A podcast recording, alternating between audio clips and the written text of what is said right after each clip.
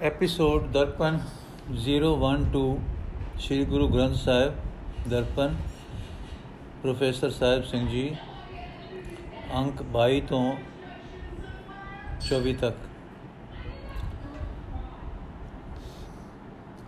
ਸ਼੍ਰੀ ਰਾਗ ਮਹੱਲਾ ਪਹਿਲਾ ਹਰ ਹਰ ਜਪੋ ਪਿਆਰਿਆ ਗੁਰਮਤਿ ਲੈ ਹਰ ਬੋਲ ਮਨ ਸਚ ਕਸਵੱਟੀ ਲਾਈਐ, ਤੁਲਿਐ ਪੂਰੇ ਤੋਲ ਕੀਮਤ ਕਿਨੈ ਨ ਪਾਈਐ ਰਿਦ ਮਾਣਕ ਮੋਲ ਅਮੋਲ। ਬਾਈ ਰੇ ਹਰ ਹੀਰਾ ਗੁਰ ਮਾਏ ਸਤ ਸੰਗਤ ਸਤ ਗੁਰ ਪਾਈਐ, ਐਨ ਸ਼ਬਦ ਸਲਾਏ ਰਹਾਉ।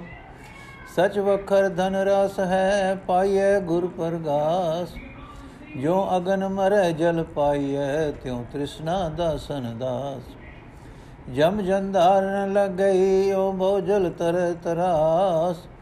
ਗੁਰਮੁਖ ਕੂੜ ਨ ਬਾਵਈ, ਸਚ ਰਤੇ ਸਚ ਪਾਏ। ਸਾਕਤ ਸਚ ਨ ਬਾਵਈ, ਕੂੜੈ ਕੂੜੀ ਪਾਏ। ਸਚ ਰਤੇ ਗੁਰ ਮੇਲੀਐ, ਸੱਚੇ ਸਚ ਸਮਾਏ। ਮਨ ਮੈਂ ਮਾਣਕ ਲਾਲ ਨਾਮ, ਰਤਨ ਪਦਾਰਥ ਹੀਰ। ਸਚ ਵਖਰ ਧਨ ਨਾਮ ਹੈ, ਘਟ ਘਟ ਗੈਰ ਗੰਭੀਰ। ਨਾਨਕ ਗੁਰਮੁਖ ਪਾਈਐ, ਦਇਆ ਕਰੇ ਹਰ ਹੀਰ। ਸਚ ਵਖਰ ਮਨ ਮੈਂ ਮਾਣਕ ਲਾਲ ਨਾਮ, ਰਤਨ ਪਦਾਰਥ ਹੀਰ। ਸਚ ਵਖਰ ਧਨ ਨਾਮ ਹੈ, ਘਟ ਘਟ ਗੈਰ ਗੰਭੀਰ। ਨਾਨਕ ਗੁਰਮੁਖ ਪਾਈਐ, ਦਇਆ ਕਰੇ ਹਰ ਹੀਰ।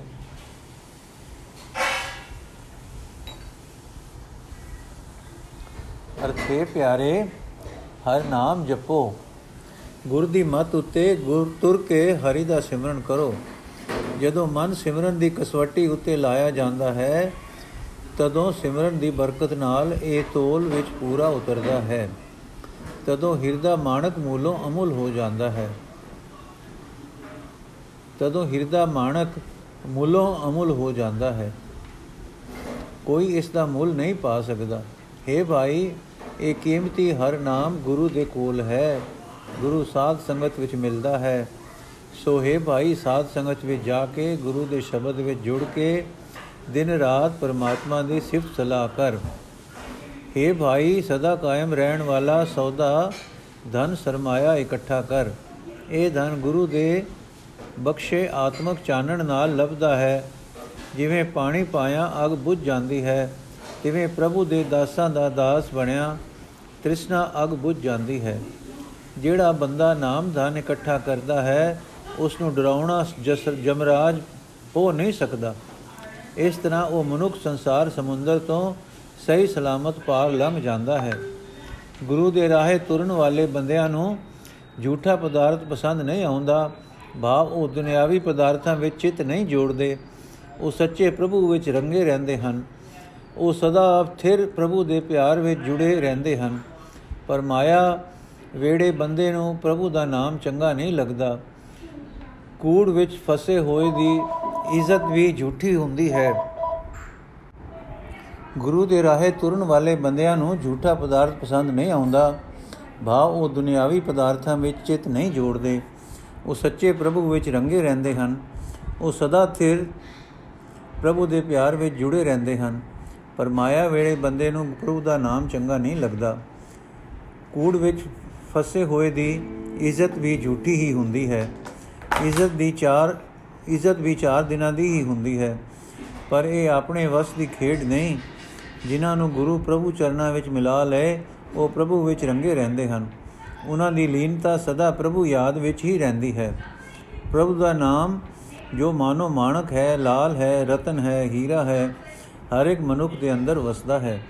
ਅਥਾ ਪ੍ਰਭੂ ਅਨੇਕ, ਹਰ ਇੱਕ ਸਰੀਰ ਵਿੱਚ ਮੌਜੂਦ ਹੈ। ਉਸ ਦਾ ਨਾਮ ਹੀ ਸਦਾ ਸਥਿਰ ਰਹਿਣ ਵਾਲਾ ਸੌਦਾ ਹੈ, ਧਨ ਹੈ। ਪਰ ਹੈ ਨਾਨਕ, ਜਿਸ ਮਨੁੱਖ ਉਤੇ ਹੀਰਾ ਪ੍ਰਭੂ ਮਿਹਰ ਕਰਦਾ ਹੈ, ਉਸ ਨੂੰ ਉਸ ਦਾ ਨਾਮ ਗੁਰੂ ਦੀ ਰਾਹੀਂ ਮਿਲਦਾ ਹੈ। ਸ੍ਰੀ ਰਾਗ ਮਹੱਲਾ ਪਹਿਲਾ ਬਰ ਮੇ ਭਾਏ ਨ ਵਿਚਵੇ ਜੇ ਭਵੇ ਦਿਸੰਤਰ ਦੇਸ। ਅੰਤਰ ਮਹਿਲ ਨ ਉਤਰੈ ਧ੍ਰਿਗ ਜੀਵਨ ਧ੍ਰਿਗ ਵੇਸ। ਹੋਰ ਕਿਤੇ ਭਗਤ ਨ ਹੋਵਈ ਬਿਨ ਸਤਗੁਰ ਕੇ ਉਪਦੇਸ਼। ਮਨ ਰੇ ਗੁਰਮੁਖ ਅਗਨ ਨਿਵਾਰ। ਗੁਰ ਕਾ ਕਹਿਆ, ਮਨ ਵਸੈ ਹਉ ਮੈਂ ਤ੍ਰਿਸ਼ਨਾ ਮਾਰ। ਰਹਾਉ, ਮਨ ਮਾਨਕ ਨਿਰਮੋਲ ਹੈ RAM ਨਾਮ ਪਤ ਪਾਏ। ਮਿਲ ਸਤ ਸੰਗਤ ਹਰ ਪਾਈਐ, ਗੁਰਮੁਖ ਹਰ ਲਿਵ ਲਾਏ। ਆਪ ਗਿਆ ਸੁਖ ਪਾਇਆ, ਮਿਲ ਸੱਲੇ ਸਲਣ ਸਮਾਏ। ਜਿਨ ਹਰ ਹਰ ਹੀ ਨਾਮ ਨ ਚੇਤਿਓ, ਸੋ ਔਗਣ ਆਵੇ ਜਾਏ।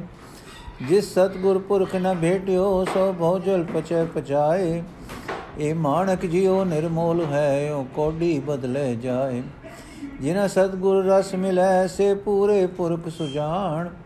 ਗੁਰ ਮਿਲ ਭੋਜਲ ਲੰਗੀਐ ਦਰਗਹਿ ਪਤ ਪਰਵਾਨ। ਨਾਨਕ ਤੇ ਮੁਖ ਉਜਲੇ ਧੁਨ ਉਪਜੈ ਸ਼ਬਦ ਨਿਸ਼ਾਨ। ਨਾਨਕ ਤੇ ਮੁਖ ਉਜਲੇ ਧੁਨ ਉਪਜੈ ਸ਼ਬਦ ਨਿਸ਼ਾਨ। ਅਰਥ हे ਮਨ, ਗੁਰੂ ਦੀ ਸ਼ਰਨ ਪੈ ਕੇ ਤ੍ਰਿਸ਼ਨਾ ਦੀ ਅਗ ਦੂਰ ਕਰ ਸਕੀਦੀ ਹੈ। ਜਦੋਂ ਗੁਰੂ ਦਾ ਦੱਸਿਆ ਹੋਇਆ ਉਪਦੇਸ਼ ਮਨ ਵਿੱਚ ਟਿਕ ਜਾਏ, ਤਾਂ ਮੈਂ ਵੱਡਾ ਹੋ ਜਾਵਾਂ, ਮੈਂ ਵੱਡਾ ਹੋ ਜਾਵਾਂ, ਇਹ ਲਾਲਚ ਮੁਕਾ ਲਈਦਾ ਹੈ। ਰਹਾਓ, ਗੁਰੂ ਦੀ ਸ਼ਰਨ ਛੱਡ ਕੇ ਜੋ ਮਨੁੱਖ ਸੰਨਿਆਸ ਵੇਖ ਧਾਰ ਕੇ ਦੇਸ਼ ਦੇਸ਼ ਵਿੱਚ ਭੌਂਦਾ ਫਿਰੇ ਥਾਂ ਥਾਂ ਭੌਣ ਨਾਲ ਤ੍ਰਿਸ਼ਨਾ ਦੀ ਅਗ ਬੁਝ ਨਹੀਂ ਸਕਦੀ, ਅੰਦਰੋਂ ਵਿਕਾਰਾਂ ਦੀ ਮਹਿਲ ਨਹੀਂ ਲੈਂਦੀ। ਅਜਿਹਾ ਜੀਵਨ ਫਟਕਾਰ ਯੋਗ ਹੀ ਰਹਿੰਦਾ ਹੈ, ਅਜਿਹਾ ਵੇਖ ਫਟਕਾਰ ਹੀ ਖਾਂਦਾ ਹੈ। ਇਹ ਗੱਲ ਪੱਕ ਜਾਣ ਕੇ, ਕਿ ਸਤਿਗੁਰ ਦੀ ਸਿੱਖਿਆ ਗ੍ਰਹਿਣ ਕਰਨ ਤੋਂ ਬਿਨਾ ਹੋਰ ਕਿਸੇ ਥਾਂ ਵੀ ਪਰਮਾਤਮਾ ਦੀ ਭਗਤੀ ਨਹੀਂ ਹੋ ਸਕਦੀ ਤੇ ਭਗਤੀ ਤੋਂ ਬਿਨਾ ਤ੍ਰਿਸ਼ਨਾ ਨਹੀਂ ਮੁਕਤੀ। ਪਰਮਾਤਮਾ ਦੇ ਨਾਮ ਵਿੱਚ ਜੁੜ ਕੇ ਇਹ ਮਨ ਵਡ ਮੁੱਲਾ ਮੋਤੀ ਬਣ ਜਾਂਦਾ ਹੈ। ਹਰ ਥਾਂ ਇੱਜ਼ਤ ਪਾਉਂਦਾ ਹੈ, ਪਰ ਪਰਮਾਤਮਾ ਦਾ ਨਾਮ ਸਾਧ ਸੰਗਤ ਵਿੱਚ ਮਿਲ ਕੇ ਹੀ ਪ੍ਰਾਪਤ ਹੁੰਦਾ ਹੈ। ਗੁਰੂ ਦੀ ਸ਼ਰਨ ਪਿਆ ਹੀ ਪਰਮਾਤਮਾ ਦੇ ਚਰਨਾਂ ਵਿੱਚ ਸੁਰਤ ਜੁੜਦੀ ਹੈ। ਪ੍ਰਭੂ ਚਰਨਾਂ ਵਿੱਚ ਸੁਰਤ ਟਿਕਿਆ, ਮਨੁੱਖ ਦੇ ਅੰਦਰੋਂ ਆਪਾ ਭਾਵ ਦੂਰ ਹੋ ਜਾਂਦਾ ਹੈ, ਆਤਮਕ ਆਨੰਦ ਮਿਲਦਾ ਹੈ। ਪਰਮਾਤਮਾ ਨਾਲ ਮਨੁੱਖ ਇਉਂ ਇੱਕਮਿਕ ਹੋ ਜਾਂਦਾ ਹੈ, ਜਿਵੇਂ ਪਾਣੀ ਨਾਲ ਪਾਣੀ ਮਿਲ ਕੇ ਇੱਕ ਰੂਪ ਹੋ ਜਾਂਦਾ ਹੈ। ਜਿਸ ਮਨੁੱਖ ਨੇ ਪਰਮਾਤਮਾ ਦਾ ਨਾਮ ਨਹੀਂ ਸਿਮਰਿਆ ਉਹ ਵਿਚਾਰੀ ਜੀਵਨ ਵਿੱਚ, ਉਹ ਵਿਕਾਰੀ ਜੀਵਨ ਵਿੱਚ ਰਹਿ ਕੇ ਜਮਦਾ ਮਰਦਾ ਹੈ। ਜਿਸ ਮਨੁੱਖ ਨੂੰ ਸਤਿਗੁਰੂ ਨਹੀਂ ਮਿਲਿਆ, ਉਹ ਸੰਸਾਰ ਸਮੁੰਦਰ ਦੇ ਵਿਕਾਰਾਂ ਵਿੱਚ ਹੀ ਖੁਆਰ ਹੁੰਦਾ ਰਹਿੰਦਾ ਹੈ। ਪ੍ਰਭੂ ਦੀ ਅੰਸ਼ ਇਹ ਜਿੰਦ ਵਡਮੁੱਲਾ ਮੋਤੀ ਹੈ, ਪਰ ਇਸ ਤਰ੍ਹਾਂ ਵਿਕਾਰਾਂ ਵਿੱਚ ਖਚਿਤ ਹੋ ਕੇ ਕੋਡੀ ਦੇ ਵੱਟੇ ਭਾਇਆ, ਕੋਡੀ ਦੇ ਵੱਟੇ ਜ਼ਾਇਆ ਹੋ ਜਾਂਦਾ ਹੈ। ਜਿਨ੍ਹਾਂ ਮਨੁੱਖਾਂ ਨੂੰ ਪ੍ਰੇਮ ਦੇ ਕਾਰਨ ਸਤਿਗੁਰ ਮਿਲਦਾ ਹੈ, ਉਹ ਪੂਰੇ ਭਾਂਡੇ ਹਨ, ਉਹ ਸਿਆਣੇ ਹਨ, ਕਿਉਂਕਿ ਗੁਰੂ ਨੂੰ ਮਿਲ ਕੇ ਹੀ ਸੰਸਾਰ ਸਮੁੰਦਰ ਤੋਂ ਪਾਰ ਲੰਘ ਸਕੀਦਾ ਹੈ। ਪ੍ਰਭੂ ਦੀ ਹਜ਼ੂਰੀ ਵਿੱਚ ਇੱਜ਼ਤ ਮਿਲਦੀ ਹੈ, ਕਬੂਲ ਹੋਵੀਦਾ ਹੈ। ਇਹ ਨਾਨਕ, ਉਹ ਬੰਦੇ ਉਜਲ ਮੁਖ ਸੁਰਖਰੂ ਹਨ, ਜਿਨ੍ਹਾਂ ਦੇ ਅੰਦਰ ਗੁਰੂ ਦਾ ਸ਼ਬਦ ਵਾਜਾ ਵਜਦਾ ਹੈ। ਭਾਵ ਗੁਰੂ ਦਾ ਸ਼ਬਦ ਆਪਣਾ ਪੂਰਾ ਪ੍ਰਭਾਵ ਪਾਈ ਰੱਖਦਾ ਹੈ। ਸਿਮਰਨ ਦੀ ਲਹਿਰ ਉੱਠੀ ਰਹਿੰਦੀ ਹੈ। ਸ਼੍ਰੀ ਰਾਗ ਮਹੱਲਾ ਪਹਿਲਾ, ਵਣਜ ਕਰੋ ਵਣ ਜਾਰਿਓ ਵਖਰ ਲਿਓ ਸਮਾਲ। ਕੈਸੀ ਵਸਤ ਵਿਸਾਈ ਹੈ, ਜੈਸੀ ਨਿਭੈ ਨਾਲ। ਅੱਗੇ ਸ਼ਾਹ ਸੁਜਾਨ ਹੈ, ਲੈਸੀ ਵਸਤ ਸਮਾਲ ਭਾਈ ਰੇ RAM ਕਹੋ ਚਿਤ ਲਾਏ। ਹਰ ਜਸ ਵਖਰ ਲੈ ਚਲੋ, ਸੋ ਦੇਖੈ ਪਤਿਆਏ ਰਹਾਓ ਜਿਨਾ ਸਾਸ ਨ ਜਿਨਾ ਰਾਸ ਨ ਸਚ ਹੈ, ਕਿਉ ਤਿਨਾ ਸੁਖ ਹੋਏ? ਖੋਟੇ ਵਣ ਜੁਵਣ ਜੀਐ ਮਨ ਤਨ ਖੋਟਾ ਹੋਏ। ਫਾਈ ਫਾਥੇ ਮਿਰਗ ਜੋ ਦੁਖ ਘਣੋ ਨਿਤ ਹੋਏ, ਨਿਤ ਰੋਏ। ਖੋਟੇ ਪੋਤੇ ਨਾ ਪਵੈ, ਤਿਨ ਹਰ ਗੁਰ ਦਰਸ ਨ ਹੋਏ। ਖੋਟੇ ਜਾਤ ਨ ਪਤ ਹੈ, ਖੋਟ ਨ ਚੀਜਸ ਕੋਏ। ਖੋਟੇ ਖੋਟ ਕਮਾਵਣਾ ਆਏ ਗਿਆ ਪਤ ਕੋਏ ਨਾਨਕ ਮਨ ਸਮਝਾਈਐ ਗੁਰ ਕੇ ਸ਼ਬਦ ਸਲਾ। RAM ਨਾਮ ਰੰਗ ਰਤਿਆ, ਭਾਰ ਨ ਭਰਮ ਤਿਨਾ।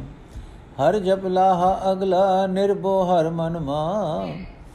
RAM ਨਾਮ ਰੰਗ ਰਤਿਆ, ਭਾਰ ਨ ਭਰਮ ਤਿਨਾ। ਹਰ ਜਪ ਲਾਹਾ ਅਗਲਾ ਨਿਰਭੋ ਹਰ ਮਨ ਮਾ। ਅਰਥ। हे RAM ਨਾਮ ਦਾ ਵਣਜ ਕਰਨ ਆਏ ਜੀਵੋ, ਨਾਮ ਦਾ ਵਪਾਰ ਕਰੋ। ਨਾਮ ਸੱਚਾ ਸੌਦਾ ਮੰਡ ਸੰਭਾਲ ਕਰੋ। ਨਾਮ ਸੌਦਾ ਸੰਭਾਲ ਲਵੋ। ਉਹ ਜਿਹਾ ਸੌਦਾ ਹੀ ਖਰੀਦਣਾ ਚਾਹੀਦਾ ਹੈ, ਜਿਹੜਾ ਸਦਾ ਲਈ ਸਾਥ ਨਿਭੇ। ਪਰ ਲੋਕ ਵਿੱਚ ਬੈਠਾ ਸ਼ਾਹ ਸਿਆਣਾ ਹੈ, ਉਹ ਸਾਡੇ ਖਰੀਦੇ ਹੋਏ ਸੌਦੇ ਨੂੰ ਪੂਰੀ ਪਰਖ ਕਰਕੇ ਕਬੂਲ ਕਰੇਗਾ। ਇਹ ਭਾਈ, ਚਿਤ ਲਾ ਕੇ ਪ੍ਰੇਮ ਨਾਲ ਪਰਮਾਤਮਾ ਦਾ ਨਾਮ ਜਪੋ। ਇਥੋਂ ਆਪਣੇ ਨਾਲ ਪਰਮਾਤਮਾ ਦੀ ਸਿਫਤ ਸਲਾਹ ਦਾ ਸੌਦਾ ਲੈ ਕੇ ਤੁਰੋ। ਕਸਮ ਪ੍ਰਭੂ, ਖੁਸ਼ ਹੋ ਕੇ ਵੇਖੇਗਾ ਰਹਾਓ। ਜਿਨ੍ਹਾਂ ਮਨੁੱਖਾਂ ਦੇ ਕੋਲ ਸੱਚਾ ਕਾਇਮ ਰਹਿਣ ਵਾਲੇ ਪ੍ਰਭੂ ਦਾ ਨਾਮ, ਪ੍ਰਭੂ ਦੇ ਨਾਮ ਦੀ ਪੂੰਜੀ ਨਹੀਂ, ਉਹਨਾਂ ਨੂੰ ਕਦੇ ਆਤਮਿਕ ਆਨੰਦ ਨਹੀਂ ਹੋ ਸਕਦਾ। ਜੇ ਨਿਤ ਖੋਟਾ ਵਪਾਰ ਹੀ ਕਰਦੇ ਰਹੀਏ, ਤਾਂ ਮਨ ਵੀ ਖੋਟਾ ਹੋ ਜਾਂਦਾ ਹੈ ਤੇ ਸਰੀਰ ਵੀ ਖੋਟਾ। ਭਾਵ ਖੋਟ ਮਨੁੱਖ ਦੇ ਅੰਦਰ ਕਰ ਰੱਜ ਜਾਂਦਾ ਹੈ। ਜਿਵੇਂ ਫਾਹੀ ਵਿੱਚ ਫਸਿਆ ਹੋਇਆ ਹਰਨ ਦੁਖੀ ਹੁੰਦਾ ਹੈ, ਤਿਵੇਂ ਖੋਟ ਦੀ ਰਾਹੀ ਵਿੱਚ ਫਸ ਕੇ, ਖੋਟ ਦੀ ਫਾਹੀ ਵਿੱਚ ਫਸ ਕੇ ਜੀਵ ਨੂੰ ਬਹੁਤ ਦੁੱਖ ਹੁੰਦਾ ਹੈ, ਉਹ ਨਿਤ ਦੁਖੀ ਹੁੰਦਾ ਹੈ। ਖੋਟੇ ਸਿੱਕੇ ਸਰਕਾਰੀ ਖਜ਼ਾਨੇ ਵਿੱਚ ਨਹੀਂ ਲਏ ਜਾਂਦੇ, ਤਿਵੇਂ ਹੀ ਖੋਟੇ ਬੰਦੇ ਦਰਗਾਹ ਵਿੱਚ ਆਦਰ ਨਹੀਂ ਪਾਉਂਦੇ। ਉਹਨਾਂ ਨੂੰ ਹਰੀ ਦਾ, ਗੁਰੂ ਦਾ ਦੀਦਾਰ ਨਹੀਂ ਹੁੰਦਾ। ਖੋਟੇ ਮਨੁੱਖ ਦਾ ਅਸਲਾ ਚੰਗਾ ਨਹੀਂ ਹੁੰਦਾ, ਖੋਟੇ ਨੂੰ ਇੱਜ਼ਤ ਨਹੀਂ ਮਿਲਦੀ। ਖੋਟ ਕਰਨ ਨਾਲ ਕੋਈ ਜੀਵ ਆਤਮਿਕ ਜੀਵਨ ਵਿੱਚ ਕਾਮਯਾਬ ਨਹੀਂ ਹੋ ਸਕਦਾ। ਖੋਟੇ ਮਨੁੱਖ ਨੇ ਸਦਾ ਖੋਟ ਹੀ ਕਮਾਣਾ ਹੈ। ਉਸ ਨੂੰ ਖੋਟ ਕਮਾਉਣ ਦੀ ਆਦਤ ਪੈ ਜਾਂਦੀ ਹੈ। ਉਹ ਆਪਣੀ ਇੱਜ਼ਤ ਗਵਾ ਕੇ ਸਦਾ ਜਮਦਾ ਮਰਦਾ ਰਹਿੰਦਾ ਹੈ। ਇਹ ਨਾਨਕ, ਪਰਮਾਤਮਾ ਦੀ ਸਿਫਤ ਸਲਾਹ ਵਾਲੇ ਗੁਰ ਸ਼ਬਦ ਦੀ ਰਾਹੀਂ ਆਪਣੇ ਮਨ ਨੂੰ ਸਮਝਾਉਣਾ ਚਾਹੀਦਾ ਹੈ। ਜਿਹੜੇ ਬੰਦੇ ਪਰਮਾਤਮਾ ਦੇ ਨਾਮ ਦੇ ਪਿਆਰ ਵਿੱਚ ਰੰਗੇ ਰਹਿੰਦੇ ਹਨ, ਉਹਨਾਂ ਨੂੰ ਖੋਟੇ ਕੰਮਾਂ ਦਾ ਭਾਰ ਸਹਾਰਨਾ ਨਹੀਂ ਪੈਂਦਾ। ਉਹਨਾਂ ਦਾ ਮਨ ਖੋਟੇ ਕੰਮਾਂ ਵੱਲ ਨਹੀਂ ਦੌੜਦਾ। ਪਰਮਾਤਮਾ ਦਾ ਨਾਮ ਜਪ ਕੇ ਬਹੁਤ ਆਤਮਿਕ ਲਾਭ ਖਟ ਲਈਦਾ ਹੈ ਅਤੇ ਉਹ ਪ੍ਰਭੂ ਜੋ ਕਿਸੇ ਡਰ ਦੇ ਅਧੀਨ ਨਹੀਂ, ਮਨ ਵਿੱਚ ਆ ਵਸਦਾ ਹੈ। ਸ੍ਰੀ ਰਾਗ ਮਹਲਾ ਪਹਿਲਾ ਘਰ ਦੂਜਾ। ਧਨ ਜੋਬਨ ਅਰ ਫੁੱਲੜਾ ਨਾਠਿੜੇ ਦਿਨ ਚਾਰ। ਬੱਬਣ ਕੇਰੇ ਪਦ ਜੋ ਡਲ ਡੁਲ ਜੁਮਣ ਹਾਰ। ਰੰਗ ਮਾਣ ਲੈ ਪਿਆਰਿਆ ਜਾਂ ਜੋਬਨ ਨੋ ਹੁਲਾ। ਦਿਨ ਥੋੜੜੇ ਥੱਕੇ ਭਇਆ ਪੁਰਾਣਾ ਝੋਲਾ। ਰਹਾਓ, ਸੱਜਣ ਮੇਰੇ ਰੰਗੁਲੇ ਜਾਏ ਸੁਤੇ ਜੀਰਾਣ ਅੰਬੀ ਵੰਜਾ ਡੂਮਣੀ, ਰੋਵਾਂ ਜੀਣੀ ਬਾਣ। ਕੀ ਨ ਸੁਣੇ ਹੀ ਗੋਰੀਏ, ਆਪਣ ਕੰਨੀ ਸੋਏ। ਲਗੀ ਆਵੈ ਸਾਹੁਰੇ, ਨਿਤ ਨ ਪਈਆ ਹੋਏ। ਨਾਨਕ ਸੁਤੀ ਪਈਐ, ਜਾਣ ਵਿਰਤੀ ਸਨ। ਗੁਣਾ ਗਵਾਈ ਗੰਠੜੀ, ਅਵਗਣ ਚੱਲੀ ਬਨ। ਨਾਨਕ ਸੁਤੀ ਪਈਐ, ਜਾਣ ਵਿਰਤੀ ਸਨ। ਗੁਣਾ ਗਵਾਈ ਗੰਠੜੀ, ਅਵਗਣ ਚੱਲੀ ਬਨ। ਅਰਥ। ਧਨ ਜਵਾਨੀ ਅਤੇ ਨਿੱਕਾ ਜਿਹਾ ਫੁੱਲ ਇਹ ਚਾਰ ਦਿਨਾਂ ਦੇ ਹੀ ਪਰਾਉਣੇ ਹੁੰਦੇ ਹਨ। ਜਿਵੇਂ ਦਮ ਜਿਵੇਂ ਚੌਪੱਤੀ ਦੇ ਪੱਤਰ ਪਾਣੀ ਦੇ ਚਲ ਢਲ ਨਾ ਜਾਣ ਨਾਲ ਸੁੱਕ ਕੇ ਨਾਸ ਹੋ ਜਾਂਦੇ ਹਨ, ਤਿਵੇਂ ਇਹ ਵੀ ਨਾਸ ਹੋ ਜਾਂਦੇ ਹਨ। हे ਪਿਆਰੇ, ਜਦ ਤੱਕ ਨਵੀਂ ਜਵਾਨੀ ਹੈ, ਤਦ ਤੱਕ ਆਤਮਕ ਆਨੰਦ ਲੈ ਲੈ। ਜਦੋਂ ਉਮਰ ਦੇ ਦਿਨ ਥੋੜੇ ਰਹਿ ਜਾਣ, ਰਹਿ ਗਏ ਸਰੀਰਕ ਚੋਲਾ ਪੁਰਾਣਾ ਹੋ ਜਾਏਗਾ, ਫਿਰ ਸਿਮਰਨ ਨਹੀਂ ਹੋ ਸਕੇਗਾ ਰਹਾਓ। ਮੇਰੇ ਪਿਆਰੇ ਸੱਜਣ, ਕਬਰਸਤਾਨ ਵਿੱਚ ਜਾ ਸੁੱਤੇ ਹਨ। ਮੈਂ ਉਹਨਾਂ ਦੇ ਵਿਛੋੜੇ ਵਿੱਚ ਧੀਮੀ ਆਵਾਜ਼ ਨਾਲ ਰੋ ਰਹੀ ਹਾਂ, ਪਰ ਮੈਨੂੰ ਇਹ ਸਮਝ ਨਹੀਂ ਆ ਰਹੀ ਕਿ ਮੈਂ ਵੀ ਦੁਚਿੱਤੀ ਹੋ ਕੇ ਉਧਰ ਨੂੰ ਹੀ ਚੱਲ ਪਵਾਂਗੀ। हे ਸੁੰਦਰ ਜੀਵ ਇਸਤਰੀ, ਤੂੰ ਧਿਆਨ ਨਾਲ ਇਹ ਖਬਰ ਕਿਉਂ ਨਹੀਂ ਸੁਣਦੀ? ਕਿ ਪੇਕਾ ਘਰ ਇਸ ਲੋਕ ਦਾ ਵਸੇਸਾ, ਵਸੇਬਾ ਨਹੀਂ, ਵਸੇਬਾ ਸਦਾ ਨਹੀਂ ਰਹਿ ਸਕਦਾ। ਸਹੁਰੇ ਘਰ ਪਰ ਲੋਕ ਵੀ ਜ਼ਰੂਰ ਜਾਣਾ ਪਵੇਗਾ। हे ਨਾਨਕ, ਜਿਹੜੀ ਜੀਵ ਇਸਤਰੀ ਪੇਕੇ ਘਰ ਇਸ ਲੋਕ ਵਿੱਚ ਗਫਲਤ ਦੀ ਨੀਂਦ ਵਿੱਚ ਸੁੱਤੀ ਰਹੀ, ਇਉਂ ਜਾਣੋ ਕਿ ਉਹ ਉਸ ਦੇ ਗੁਣਾ ਨੂੰ ਦਿਨ ਦਿਹਾੜੇ ਹੀ ਸਨ ਲੱਗੀ ਰਹੀ। ਉਸਨੇ ਗੁਣਾ ਦੀ ਗੰਠੜੀ ਗਵਾ ਲਈ। ਉਹ ਇਥੋਂ ਔਗੁਣਾ ਦੀ ਪੰਡ ਬਨ ਕੇ ਲੈ ਤੁਰੀ। ਸ਼੍ਰੀ ਰਾਗ ਮਹੱਲਾ ਪਹਿਲਾ, ਘਰ ਦੂਜਾ, ਆਪੇ ਰਸਿਆ, ਆਪ ਰਸ, ਆਪੇ ਰਾਵਣ ਹਾਰ, ਆਪੇ ਹੋਵੇ ਚੋਲੜਾ ਆਪੇ ਸੇਜ ਭਤਾਰ। ਰੰਗ ਰਤਾ ਮੇਰਾ ਸਾਹਿਬ, ਰਵ ਰਿਆ ਭਰਪੂਰ, ਰਹਾਉ, ਆਪੇ ਮਾਛੀ ਮਛਲੀ, ਆਪੇ ਪਾਣੀ ਜਾਲ, ਆਪੇ ਜਾਲ ਮਣਕੜਾ, ਆਪੇ ਅੰਦਰ ਲਾਲ।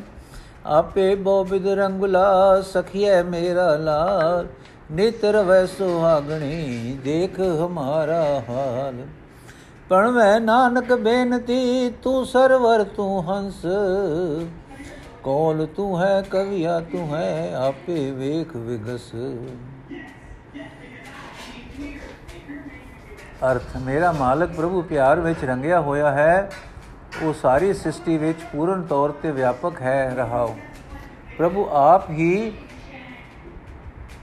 ਰਸ ਭਰਿਆ ਪਦਾਰਥ ਹੈ ਆਪ ਹੀ ਉਸ ਵਿੱਚ ਰਸ ਹੈ ਆਪ ਹੀ ਉਸ ਸਵਾਦ ਨੂੰ ਮਾਣਨ ਵਾਲਾ ਹੈ ਪ੍ਰਭੂ ਆਪ ਹੀ ਇਸਤਰੀ ਬਣਦਾ ਹੈ ਆਪ ਹੀ ਸੇਜ ਤੇ ਆਪ ਹੀ ਮਾਣਨ ਵਾਲਾ ਖਸਮ ਹੈ ਪ੍ਰਭੂ ਆਪ ਹੀ ਮੱਛੀਆਂ ਫੜਨ ਵਾਲਾ ਹੈ ਆਪ ਹੀ ਮੱਛੀ ਹੈ ਆਪ ਹੀ ਪਾਣੀ ਹੈ ਜਿਸ ਵਿੱਚ ਮੱਛੀ ਰਹਿੰਦੀ ਹੈ ਆਪ ਹੀ ਜਾਲ ਹੈ ਜਿਸ ਵਿੱਚ ਮੱਛੀ ਰਹਿੰਦੀ ਹੈ, ਵਿੱਚ ਜਿਸ ਵਿੱਚ ਮੱਛੀ ਫੜੀਂਦੀ ਹੈ, ਪ੍ਰਭੂ ਹੀ ਉਸ ਜਾਲ ਦੇ ਮਣਕੇ ਹੈ, ਆਪ ਹੀ ਉਸ ਜਾਲ ਵਿੱਚ ਮਾਸ ਦੀ ਬੋਟੀ ਹੈ ਜੋ ਮੱਛੀ ਨੂੰ ਜਾਲ ਵੱਲ ਪ੍ਰੇਰਦੀ ਹੈ। ਇਹ ਸਹੇਲੀਏ, ਮੇਰਾ ਪਿਆਰਾ ਪ੍ਰਭੂ, ਆਪ ਹੀ ਕਈ ਤਰੀਕਿਆਂ ਨਾਲ ਚੋਜ ਤਮਾਸ਼ੇ ਕਰਨ ਵਾਲਾ ਹੈ। ਭਾਗਾਂ ਵਾਲੀਆਂ ਜੀਵ ਇਸਤਰੀਆਂ ਨੂੰ ਉਹ ਖਸਮ ਪ੍ਰਭੂ ਸਦਾ ਮਿਲਦਾ ਹੈ।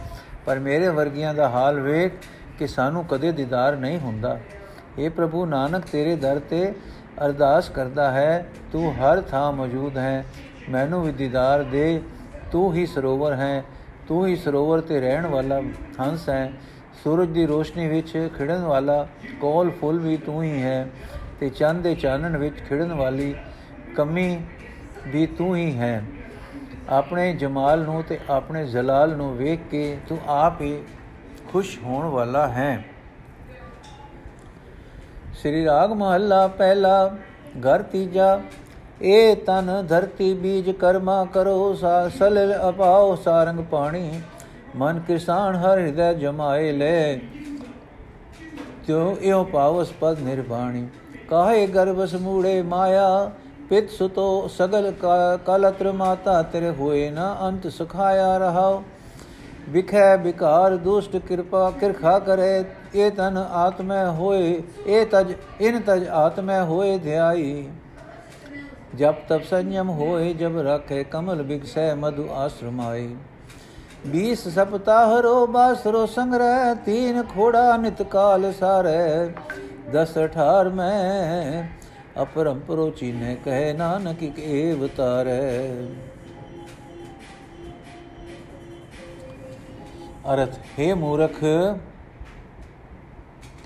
ਮਾਇਆ ਦਾ ਕਿਉਂ ਮਾਣ ਕਰਦਾ ਹੈ? ਪਿਤਾ, ਪੁੱਤਰ, ਇਸਤਰੀ, ਮਾਂ, ਇਹ ਸਾਰੇ ਅੰਤ ਵੇਲੇ ਤੇਰੇ ਸਹਾਈ ਨਹੀਂ ਬਣ ਸਕਦੇ, ਰਹਾਓ। ਏ ਭਾਈ ਇਹ ਸਰੀਰ ਨੂੰ ਧਰਤੀ ਬਣਾ, ਆਪਣੇ ਰੋਜ਼ਾਨਾ ਕਰਮਾਂ ਨੂੰ ਬੀਜ ਬਣਾ, ਪਰਮਾਤਮਾ ਦੇ ਨਾਮ ਦੇ ਪਾਣੀ ਦਾ ਇਸ ਭੋਏ ਵਿੱਚ ਸਿੰਚਨ ਕਰ, ਆਪਣੇ ਮਨ ਨੂੰ ਕਿਸਾਨ ਬਣਾ, ਪਰਮਾਤਮਾ ਨਾਮ ਜਪਣੇ, ਪਰਮਾਤਮਾ ਦਾ ਨਾਮ ਆਪਣੇ ਹਿਰਦੇ ਵਿੱਚ ਉਗਾ ਇਸ ਤਰ੍ਹਾਂ, ਹੈ ਭਾਈ, ਉਹ ਆਤਮਕ ਅਵਸਥਾ ਹਾਸਲ ਕਰ ਲਏਗਾ, ਜਿੱਥੇ ਕੋਈ ਵਾਸਨਾ ਪੋ ਨਹੀਂ ਸਕਦੀ। ਜਿਹੜਾ ਮਨੁੱਖ ਚੰਦਰੇ ਵਿਸ਼ੇ ਵਿਕਾਰਾਂ ਨੂੰ ਹਿਰਦੇ ਭੋਏ ਵਿੱਚੋਂ ਇਉਂ ਪੁੱਟ ਦਿੰਦਾ ਹੈ, ਜਿਵੇਂ ਖੇਤੀ ਵਿੱਚੋਂ ਨਦੀਨ ਇਹਨਾਂ ਵਿਕਾਰਾਂ ਦਾ ਤਿਆਗ ਕਰਕੇ ਜੇ ਮਨੁੱਖ ਆਪਣੇ ਅੰਦਰ ਇੱਕ ਚਿੱਤ ਹੋ ਕੇ ਪ੍ਰਭੂ ਨੂੰ ਸਿਮਰਦਾ ਹੈ, ਜਦੋਂ ਜਪ, ਤਪ ਤੇ ਸੰਜਮ ਉਸ ਦੇ ਆਤਮਿਕ ਜੀਵਨ ਦੇ ਰਾਖੇ ਬਣਦੇ ਹਨ, ਤਾਂ ਉਸ ਦਾ ਹਿਰਦਾ ਕੋਲ ਖਿੜ ਪੈਂਦਾ ਹੈ। ਉਸ ਦੇ ਅੰਦਰ ਆਤਮਿਕ ਆਨੰਦ ਦਾ ਰਸ ਮਾਨੋ ਸਿਮਦਾ ਹੈ। हे ਨਾਨਕ, ਜੇ ਮਨੁੱਖ ਸਤਾਈ ਹੀ ਨਕਸ਼ਤਰਾਂ ਵਿੱਚ ਭਾਵ ਹਰ ਰੋਜ਼ ਪ੍ਰਭੂ ਦਾ ਨਾਮ ਧਨ ਇਕੱਠਾ ਕਰਦਾ ਰਹੇ, ਜੇ ਮਨੁੱਖ ਆਪਣੀ ਉਮਰ ਦੀਆਂ ਤਿੰਨਾਂ ਹੀ ਅਵਸਥਾ ਬਾਲਪਨ ਜਵਾਨੀ, ਬੁਢੇਪੇ ਵਿੱਚ ਮੌਤ ਨੂੰ ਚੇਤੇ ਰੱਖੇ, ਜੇ ਚਾਰ ਵੇਦਾਂ 6 ਸ਼ਾਸਤਰਾਂ ਅਤੇ 18 ਪੁਰਾਣ ਆਦਿਕ ਸਾਰੀਆਂ ਧਰਮ ਪੁਸਤਕਾਂ ਵਿੱਚ ਪਰਮਾਤਮਾ ਦੇ ਨਾਮ ਨੂੰ ਹੀ ਖੋਜੇ ਤਾਂ ਇਸ ਤਰ੍ਹਾਂ ਪਰਮਾਤਮਾ ਉਸ ਨੂੰ ਸੰਸਾਰ ਸਮੁੰਦਰ ਤੋਂ ਪਾਰ ਲਗਾ ਲੈਂਦਾ ਹੈ। ਸ੍ਰੀ ਰਾਗ ਮਹੱਲਾ ਪਹਿਲਾ, ਘਰ ਤੀਜਾ। ਅਮਲ ਕਰ ਧਰਤੀ, ਬੀਜ ਸਬਦੋ ਕਰ ਸਚ ਕੀ ਆਬ। ਨਿਤ ਦੇ ਪਾਣੀ, ਹੋਏ ਕਿਸਾਨੀ, ਮਾਨ ਜਮਾਇ ਲੈ ਬਿਸਤ, ਦੋਜਕ ਮੂੜੇ ਏਵ ਜਾਣੀ। ਮਤ ਜਾਣ ਸਹਿ ਗੱਲੀ ਪਾਇਆ ਮਾਲ ਕੇ ਮਾਣੇ ਰੂਪ ਕੀ ਸੋਭਾ। ਇਤ ਬਿਧੀ ਜਨਮ ਗਵਾਇਆ ਰਹਾਓ ਅੰਬ ਤਨ, ਐਬ ਤਨ ਚਿਕੜੋ, ਏ ਮਨ ਮਿੰਡ ਕੋ ਕਮਲ ਕੀ ਸਾਰ ਨਹੀਂ। ਮੂਲ ਪਾਈ ਕੋ ਭੋਰ ਉਸਤਾਦ ਨਿਤ ਭਾਖਿਆ ਭੁਲੇ ਕਿਉ 부ਝੈ ਜਾਣੈ 부ਝਾਈ ਆਖਣ ਸੁਨਣਾ ਪਾਉਣ ਕੀ ਬਾਣੀ ਇਹ ਮਨ ਰਤਾ ਮਾਇਆ। ਕਸਮ ਕੀ ਨਦਰ ਦਿਲੇ ਪਸਿੰਦੇ, ਜਿਨ ਕਰ ਏਕ ਧਿਆਇਆ। ਤੀ ਕਰ ਰਖੇ, ਪੰਜ ਕਰ ਸਾਥੀ। ਨਾਉ ਸ਼ੈਤਾਨ ਕੋ ਮਤ ਕਟ ਜਾਈ, ਨਾਨਕ ਆਖੇ ਰਾਹ ਪੈ ਚਲਣਾ ਮਾਲ ਧਨ ਕਿਤ ਕੂ ਸੰਜੀਆਈ ਤੀ ਕਰ ਰਖੇ, ਪੰਜ ਕਰ ਸਾਥੀ ਨਾਉ ਸ਼ੈਤਾਨ ਮਤ ਕਟ ਜਾਈ, ਨਾਨਕ ਆਖੇ ਰਾਹ ਪੈ ਚਲਣਾ ਮਾਲ ਧਨ ਕਿਤ ਕੂ ਸੰਜੀਆਈ ਅਰਥ ਹੈ ਕਾਜ਼ੀ, ਇਹ ਨਾ ਸਮਝੀ ਕਿ ਨਿਰੀਆਂ ਗੱਲਾਂ ਨਾਲ ਹੀ ਰੱਬ ਮਿਲ ਪੈਂਦਾ ਹੈ। ਜੇ ਬੇਮਾਨੀਆਂ ਕਰਕੇ ਇਕੱਠੇ ਕੀਤੇ ਹੋਏ ਧਨ ਦੇ ਹੰਕਾਰ ਵਿੱਚ ਟਿਕੇ ਰਹੇ, ਜੇ ਕਾਮਤੁਰ ਹੋ ਕੇ ਰੂਪ ਦੀ ਸ਼ੋਭਾ ਵਿੱਚ ਮਨ ਜੁੜਿਆ ਰਿਹਾ, ਤਾਂ ਬਾਹਰੋਂ ਮਜਬ ਦੀਆਂ ਗੱਲਾਂ ਕੁਝ ਨਹੀਂ ਸਵਾਰ ਸਕਦੀਆਂ। ਇਸ ਤਰ੍ਹਾਂ ਮਨੁੱਖਾ ਜਨਮ ਅਜਾਈ ਚਲਾ ਜਾਂਦਾ ਹੈ। ਰਹਾਓ। ਇਹ ਭਾਈ, ਆਪਣੇ ਰੋਜ਼ਾਨਾ ਹਰ ਇੱਕ ਕਰਮ ਨੂੰ ਭੋਏ ਬਣਾ। ਇਸ ਕਰਮ ਭੋਏ ਵਿੱਚ ਗੁਰੂ ਦਾ ਸ਼ਬਦ ਵੀ ਪਾ। ਸਿਮਰਨ ਤੋਂ ਪੈਦਾ ਹੋਣ ਵਾਲੀ ਆਤਮਿਕ ਸੁੰਦਰਤਾ ਦਾ ਪਾਣੀ ਉਸ ਅਮਲ ਭੋਏ ਵਿੱਚ ਸਦਾ ਦਿੰਦਾ ਰਹੋ। ਕਿਸਾਨ ਵਰਗਾ ਉਦਮੀ ਬਣ। ਤੇਰੀ ਇਸ ਕਿਸਾਨੀ ਵਿੱਚ ਸ਼ਰਧਾ ਦੀ ਖੇਤੀ ਉਗੇਗੀ। हे ਮੂਰਖ, ਸਿਰਫ ਇਸ ਤਰੀਕੇ ਨਾਲ ਸਮਝ ਆਵੇਗੀ ਕਿ ਬਹਿਸ਼ਤ ਕੀ ਹੈ ਤੇ ਦੋਜ਼ਖ ਕੀ ਹੈ। ਜਦ ਤੱਕ ਸਰੀਰ ਦੇ ਅੰਦਰ ਵਿਕਾਰਾਂ ਦਾ ਚਿੱਕੜ ਹੈ ਤੇ ਇਹ ਮਨ ਉਸ ਚਿੱਕੜ ਵਿੱਚ ਡੱਡੂ ਬਣ ਕੇ ਰਹਿੰਦਾ ਹੈ। ਚਿੱਕੜ ਵਿੱਚ ਉੱਗੇ ਹੋਏ ਕੋਲ ਫੁੱਲ ਦੀ ਕਦਰ ਇਸ ਡੱਡੂ ਮਨ ਨੂੰ ਨਹੀਂ ਪੈ ਸਕਦੀ। ਹਿਰਦੇ ਵਿੱਚ ਵਸਦੇ ਪ੍ਰਭੂ ਦੀ ਸੂਝ ਨਹੀਂ ਆ ਸਕਦੀ। ਭੋਰਾ ਆ ਕੇ ਕੋਲ ਫੁੱਲ ਉੱਤੇ ਮੁੰਝਾਰ ਪਾਉਂਦਾ ਹੈ, ਪਰ ਕੋਲ ਫੁੱਲ ਦੇ ਪਾਸ ਹੀ ਚਿੱਕੜ ਵਿੱਚ ਮਸਤ ਡੱਡੂ ਫੁੱਲ ਦੀ ਕਦਰ ਨਹੀਂ ਜਾਣਦਾ। ਗੁਰੂ ਭੋਰਾ ਸਦਾ ਹਰੀ ਸਿਮਰਨ ਦਾ ਉਪਦੇਸ਼ ਕਰਦਾ ਹੈ, ਪਰ ਇਹ ਡੱਡੂ ਮਨ ਉਸ ਉਪਦੇਸ਼ ਨੂੰ ਨਹੀਂ ਸਮਝਦਾ। ਇਸ ਨੂੰ ਅਜੇ ਹੀ ਸਮਝ ਹੀ ਨਹੀਂ ਹੈ। हे ਕਾਜ਼ੀ, ਜਦ ਤੱਕ ਇਹ ਮਨ ਮਾਇਆ ਦੇ ਰੰਗ ਵਿੱਚ ਹੀ ਰੰਗਿਆ ਹੋਇਆ ਹੈ, ਮਜ਼ਹਬੀ ਕਿਤਾਬ ਦੇ ਮਸਲੇ ਸੁਣਨੇ ਸੁਣਾਣੇ ਬੇਅਰਥ ਹਨ। ਉਹੀ ਬੰਦੇ ਮਾਲਕ ਰੱਬ ਦੀ ਮਿਹਰ ਦੀ ਨਜ਼ਰ ਵਿੱਚ ਹਨ, ਉਹੀ ਬੰਦੇ ਉਸ ਦੇ ਦਿਲ ਵਿੱਚ ਪਿਆਰੇ ਹਨ, ਜਿਨ੍ਹਾਂ ਨੇ ਪੂਰੀ ਸ਼ਰਧਾ ਨਾਲ ਉਸ ਨੂੰ ਸਿਮਰਿਆ ਹੈ। हे ਕਾਜ਼ੀ, ਤੂੰ 30 ਰੋਜ਼ੇ ਗਿਣ ਕੇ ਰੱਖਦਾ ਹੈ, ਪੰਜ ਨਮਾਜ਼ਾਂ ਨੂੰ ਸਾਥੀ ਬਣਾਉਂਦਾ ਹੈ, ਪਰ ਇਹ ਸਭ ਕੁਝ ਵਿਖਾਵੇ ਦੀ ਖਾਤਰ ਕਰਦਾ ਹੈ। ਤਾਂ ਕਿ ਸ਼ਾਇਦ ਇਸ ਤਰੀਕੇ ਨਾਲ ਤੈਨੂੰ, ਲੋਕ ਤੈਨੂੰ, ਲੋਕ ਮੈਨੂੰ ਚੰਗਾ ਮੁਸਲਮਾਨ ਆਖਣ ਲੱਗ ਪੈਣ। ਪਰ ਨਾਨਕ ਆਖਦਾ, ਹੈ ਕਾਜ਼ੀ, ਜੀਵਨ ਦੇ ਸਹੀ ਰਸਤੇ ਉੱਤੇ ਤੁਰਨਾ ਚਾਹੀਦਾ ਹੈ। ਤੂੰ ਠੱਗੀ ਫਰੇਬ ਕਰਕੇ ਮਾਲ ਧਨ ਕਿਉਂ ਇਕੱਠਾ ਕਰਦਾ ਹੈ? ਤੂੰ ਨਿਰੀਆਂ ਗੱਲਾਂ ਨਾਲ ਲੋਕਾਂ ਨੂੰ ਪਤਿਆਉਂਦਾ ਹੈ। ਅੰਦਰੋਂ ਤੂੰ ਜਲ ਦੇ ਲਾਲਚ ਵਿੱਚ, ਅੰਦਰੋਂ ਤੂੰ ਧਨ ਦੇ ਲਾਲਚ ਵਿੱਚ ਅਤੇ ਕਾਮ ਵਾਸਨਾ ਵਿੱਚ ਅੰਨਾ ਹੋਇਆ ਪਿਆ ਹੈ। ਇਹ ਰਸਤਾ ਆਤਮਿਕ ਮੌਤ ਦਾ ਹੈ। ਵਾਹਿਗੁਰੂ ਜੀ ਕਾ ਖਾਲਸਾ, ਵਾਹਿਗੁਰੂ ਜੀ ਕੀ ਫਤਿਹ। 27 ਸ਼ਬਦ ਸੰਪੂਰਨ ਹੋਏ ਜੀ। 28ਵਾਂ ਸ਼ਬਦ ਕੱਲ ਸ਼ੁਰੂ ਕਰਾਂਗੇ। ਵਾਹਿਗੁਰੂ ਜੀ ਕਾ ਖਾਲਸਾ, ਵਾਹਿਗੁਰੂ ਜੀ ਕੀ ਫਤਿਹ।